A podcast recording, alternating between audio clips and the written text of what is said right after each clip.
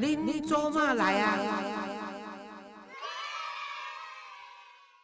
各位亲爱的听众朋友，大家好，欢迎收听《您做嘛来》，我是黄月水哈。那今天又到了我们 Q&A 的时间哈。那这是一位叫做小青，小青他说：“黄老师你好，最近我家小孩刚上幼稚园，之前都是早上带小孩去保姆家，晚上带回来。”保姆什么都用得好好的，不用我费心。但小孩上幼稚园了，从起床、刷牙、吃早餐这些早上的流程，到下午接小孩回来吃点心、洗澡、吃晚餐等等，这些每天例行琐碎的事都让我忙不完。此外，我每天还有整理不完的玩具。虽然小孩会整理，但他整理的方式是按照他的想法，最后我还是得自己再整理。最后还有洗碗、洗衣服这些。最让我没办法掌握的就是做餐点给小孩吃。我的冰箱可能比你媳妇之前的情况更乱。然后呢，我冷冻库已经满了，但又没有更多的空间可以再放一个冷冻冰箱。而且从采买食材开始，保存食材，每天想不同的口味和做法，都让我伤透脑筋。可以拜托黄老师大概叙述一下冰箱里的食材怎么管理和摆放？早餐要怎么快速煮好吗？餐点要怎么变化？哇，亲爱的小青，你问我的问题是你应该从小在你妈身上就学到了。可见呢，你妈呢跟我媳妇，我家的亲家母在对付我媳妇一样，只要会读书的小孩就不用做家事。于是大家为了不做家事，就拼命读书。那这是台湾一般的家庭普遍的现象，哈。那尤其呢，你看看，你会生小孩，但是前半段你已经不负责任的把他交给了保姆了哈。那你既然要当职业妇女，那又要当这个家庭主妇，你要两者都兼顾的话，那当然是把那个小孩送给保姆。我不知道你是不是职业妇女，因为我所看到的是保姆帮你带小孩带到上幼稚园。那么幼稚园以后呢，你就必须要自己带小孩去读书、去上学。如果你不是职业妇女，你刚开始小孩自己带，你现在应该不会这么辛苦，因为小孩要上幼稚园都是四岁、三岁、四岁嘛，所以你至少有三年的时间是在当实习的妈妈，不是实习，而是真正自己必须亲自下去呃。照顾小孩，那也许你的妈妈、你的婆婆甚至保姆可以从旁教你哈。可是呢，你没有了，你就是全部刚刚你来信说的，保姆帮你弄得好好的，所以你什么都不用做。那于是乎呢，你从开始要接手的时候，孩子已经在保姆家养成的习惯，那你要再去教他就很费神。譬如你说到一个每天有整理不完的玩具。那么小孩虽然会整理，但他都照他的方式和他的想法，所以最后还是逼得你不得不自己再来整理。这个地方就有有语病了。为什么？我跟你指出来在哪里？也因为小孩子在保姆家的时候，他应该已经开始学会游戏玩玩具了。那保姆可能就是让他玩具收拾好就好，并没有照保姆的意思去教他该怎么收拾。所以你的孩子已经养成独立的方式，照他自己的方式去收玩具。当你要教他的时候，他已经，你知道，零岁到六岁是对孩子人格。开始影响最大的这个阶段，就是学前阶段，对孩子人格的发展跟所有他能够吸收的，在这时候他的架构里面都已经开始成型了。所以，当你回来的时候，用你的方法在教孩子的时候，孩子是已经照他自己的方法在做了。所以，如果你现在认为你的方法比较好，那你要影响孩子，你就必须有耐心的带着他走。所以呢，你就要跟他说，今天你用你的方式，明天用妈妈的方式，好不好？他也许不理解什么叫做你的方式，我的方式，因为才三四岁的小孩，四五岁的小孩，他听不懂。可是这时候你就要带他走，你手中拿一个玩具，让他手中也拿一个玩具。譬如说，你指定要他要放在这一个篮子里面，或者要放在这个箱子里面，你就说，宝贝，我们来比赛，谁先把玩具投进这个箱子里面。于是你就故意跑慢，让他赢。没有多久，每个玩具都投进你要的箱子。所以，当你要用你的方法去指引你的孩子，而不是命令他或者掌控他。这一点是你在教导幼儿的时候用指引的方式、引导的方式，绝对比你用喊的、叫的、骂的，然后打的有效。那像我只是举一个这个小例子，没有多久，你一个礼拜后不用你。那他会说：“妈妈，你不跟我比赛，你会觉得我累死。我每天跟你比赛，只是为了捡玩具，照我的方法。可是你这时候就可以开始用其他的方法。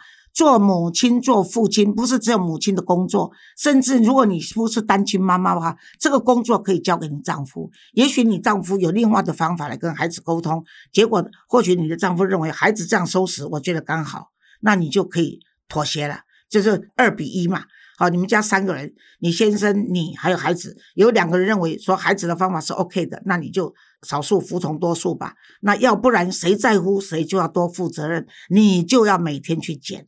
所以当孩子已经，哎，你用引导的方式，孩子已经把所有的玩具归位以后，也许他会说：“妈妈，你不再跟我玩了吗？”我跟你讲，所有的孩子的教育，我主张都是在玩里面完成的。你跟他玩。他才有兴趣，那你无形中在玩里面达到你要的目的。我们要给孩子一个快乐的童年，家教里面的玩耍就是一种啊，而且还是最重要的。像我的孙子，他现在开始洗碗，那你说哇，七岁八岁你虐待他，哪里有虐待他，对不对？他除非他是残障智障，不然的话，凭什么他有手有脚，你不让他早点练习？只是他在练习洗碗的时候，你在旁边。督促他，告诉他哦，这个清洁剂要怎么用，然后洗完要怎么擦干，然后擦干完要放到哪里，然后你在洗的时候要小心哦，要注意你拿起来碗盘先看看有没有破角，会不会伤到你的手。你做一个长辈，不管你的角色是什么，从孩子一出生，所有的人都在教他，所以不管你是父母亲的角色，阿公阿妈的角色。阿姨、叔叔的角色，或者是老师的角色，你都是要提供他一个安全的学习环境，包括洗碗，你都要提供他一个完整的、清洁的一个安全的那空间，让他才有学习。所以，我当我孙子在洗碗的时候，洗碗筷的时候，我们的水槽是净空的，冬天热水，夏天是冷水，然后他用的清洁剂应该怎么使用，那个海绵应该怎么拿。所以就这样子，那一次、两次、三次以后，他就会了。所以就像他，我主张让他自己走去学校，因为学校离我们不远。所以呢，我就鼓励我儿子跟媳妇，就让我的孙子可以自己去上学。他回来台湾不到一年，他已经学会了基本可以沟通的这个呃华语。啊，然后呢，我再来就准备开始，因为我们家里用台语，他开始都在听爸爸妈妈，只要提到他的名字，他就专心说你们在说什么，在说什么。我台语先让他用听的，但学校的华语我就坚持一定要让他学华语，所以他学会了以后呢，沟通上已经没有问题了。那他的英文程度可能台湾的高中或者大学程度了，就听写大概都没有太大问题。因为他是出生在菲律宾，他必要的时候回到菲律宾的时候，他就要开始学他的菲律宾话。入乡随俗，落地生根，一向是我的主张。就是为什么有多少人不认同台湾？他明明父母亲逃难到台湾，可是他在台湾出生的。哦，那大家跟我讲台湾米、啉台湾水，他就是不认同这一块土地。那这这是他的悲哀，他在心里有一块不安定的灵魂在作祟，因为他认为我的父母亲告诉我的这些东西就是我们家训。他不知道说他是一个独立的人格，他可以选择他要做哪里的人，他要做一个什么样的人。但是我对我的孙子、对我的儿女、媳妇、孙子也只能做到影响，我不能干涉啊。所以呢，都是他的妈妈在陪伴，哦，因为你父母亲的责任，阿公阿妈只有给你建议，但你做得到最好，做不到我也不介意。迄是你后生查某囝，跟我无关系。等阮孙仔大汉，尤其阮后生甲媳妇拢四十岁才娶才才嫁。你讲我食孙仔才会着，吼，但是我是徛伫讲我咧栽培一个社会人才，吼，全世界会当共同使用的资源，如此而已，哈。所以我刚刚讲到这里，是因为你提到啊，你在冰箱的管理比我媳妇还惨。我们等一下会再讲到哈。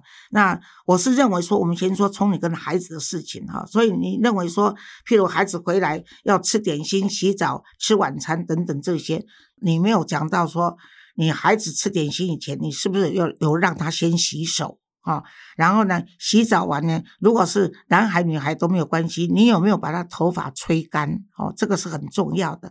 还有吃晚餐以后前要吃饭，有没有说爸爸或妈妈说我们开动啦？啊，或者就是说吃完要说谢谢，就是我吃完了，请大家慢用。我们马二甲的小孩子，如果各位去参观的话，一定是请开动，然后呢，吃完一定是请慢用。因为这些孩子是没有父母亲可以教的弱势团体的家，呃，弱势家庭的小孩，阿公阿妈隔代教养，替代父母的角色已经很辛苦了，怎么可能还会教他这些礼仪或者礼节呢？但是在我这边，他进我家门就必须入我家教，所以呢，我们这些小孩子到哪里去，就是即使他来自于弱势的家庭，但他们的气质会不会比人家差？我常常说。一个优雅的文化在坚持下，它就会变成你本身的气质。我们看看英国皇室女王出殡的那个仪式，全世界做得到的只有英国，那是不是让很多人觉得说不可思议？那由衷的哎羡慕或者佩服，或者就是哎与有荣焉呢？一样的，孩子的家教，父母亲的责任最大。盘无责代，不要赖给基因，不要赖给阿公阿妈，不要赖给学校，不要赖给社会，就是父母的责任。尤其是零岁到六岁，这是最重要的黄金时刻。那再来就是在小学以前，一定要完成这个人格的养成。我常常说，你在小学的小学的时候，把孩子培养成自律，他到了学校以后。他就懂得配合大家，尊重大家的纪律。他到了社会以后，他就知道要遵守法律，好不好？所以呢，啊，你忙不完是因为你没有时间的安排。第一个，你在结婚以后，双方不管是男人女人都一样啊。那么啊，家不一定是女性的专利，因为现在很多男人的薪水比太太少的话。我也看到不少的夫妻，他们商量，就是说，太太你的工作比我好，那么家里就由我来负责好了。所以在孩子呢小的时候，那先生辞去工作当家管，然后由太太赚钱，这种情形也是有大有人在啊。不然我们在争什么两性平权？也就是说，女人可以做的事情，男人也可以；男人可以做的事情，女人也可以。那我们只要大家互相觉得达到一个共识，为了这个家。什么都可以，不是吗？好，那我认为说，你在这个角色的认知跟这个身份的扮演，你要自己清楚。就说我一个人单身的时候呢，呃，一人保全身保，你只要顾一个人就好了。但是结婚了以后呢，啊，有了家庭，这是是两个人夫妻共同的承诺与责任。当你一个人的时候，是如何喂饱自己；但结婚以后，是要如何喂饱家人。这个是一个重点，所以这个是关系到你角色的认知，还有身份的扮演，哈，好不好？所以呢，这个就是跟整形前、整形后一样，是要改观。然后呢，还有就是说。冰箱是保存或储存食物的地方，所以你买来就往它先往那里面一塞了事。可是呢，你不知道说冰箱的功能在哪里，那这跟你的缺乏组织能力有关系。那当然呢，跟你时间的分配与运用也有关系。因为你时间不懂得运用，还有你时间不懂得分配的话，你很可能就不能够达到你要的效果，也就是没有效率。那当然呢，因为。教小孩也好啦，做家事也好啦，整理厨房也好啦，这些呢都需要有耐性。那你觉得说，哎呀，反正都是同样，每天都是搞这些东西，烦死了。你知道我们马尔甲经常请不到我们社工人员或这个生活辅导员，还有这管理员，为什么？因为他们就认为说，这些孩子每天送他们去上学，回来就听他们埋怨，然后又管他们不要打架吵架，还要督促他们做功课，然后还要叫他们去吃饭，然后呢叫他们去睡觉，然后隔天又是同同样的做这些事情。我念了四年大学，原来就是要伺候这些不听话的小孩嘛。他没有想到说，他出了社会以后，他就是一份职业，而你是社工师或者你是生活辅导员，你就是在机构里面要负责来管理这些人。来辅导这些人，来帮助这些孩子。可是当他觉得，哎呀，我干嘛？我又不是他家的佣人，然后这些孩子又这么不乖，那薪水也不过如此，我干嘛？于是他就放弃了。如果我今天称赞我自己，大概就是因为当我要成立单亲儿童文教基金会的时候，在三十多年前，所有的人都泼冷水，而且当时大家对单亲是歧视的。可是我就是坚持一路走下来。才有今天，全台湾都已经不再轻视单亲，而且每个县市政府都有安置弱势单亲的机构，而每个妇女中心都有专门服务单亲的地方。那如果你不坚持的话，这些社会草根的工作以及这些弱势需要帮忙的人，他们是永远没有出头日的。哦，也许走来我的代价就是辛苦，可是对我来说，我现在就是。合上我的眼睛，我相信在偏远的花莲、台东，甚至澎湖、金门，都有那些曾经受我帮助的人在怀念我。哈，一样的，你对这个家庭的付出，你的孩子将来是可以点滴都在心头的。所以，你如果没有耐心，那你就会失去信心。那么没有信心，你就会让自己越做越不自在。然后你会觉得自己被整个家庭的这些琐碎把你捆绑了。当一个人觉得不自由又不自在的时候，他当然就是不开心。而不开心的时候，你就会想放弃努力，因为你觉得没有希望。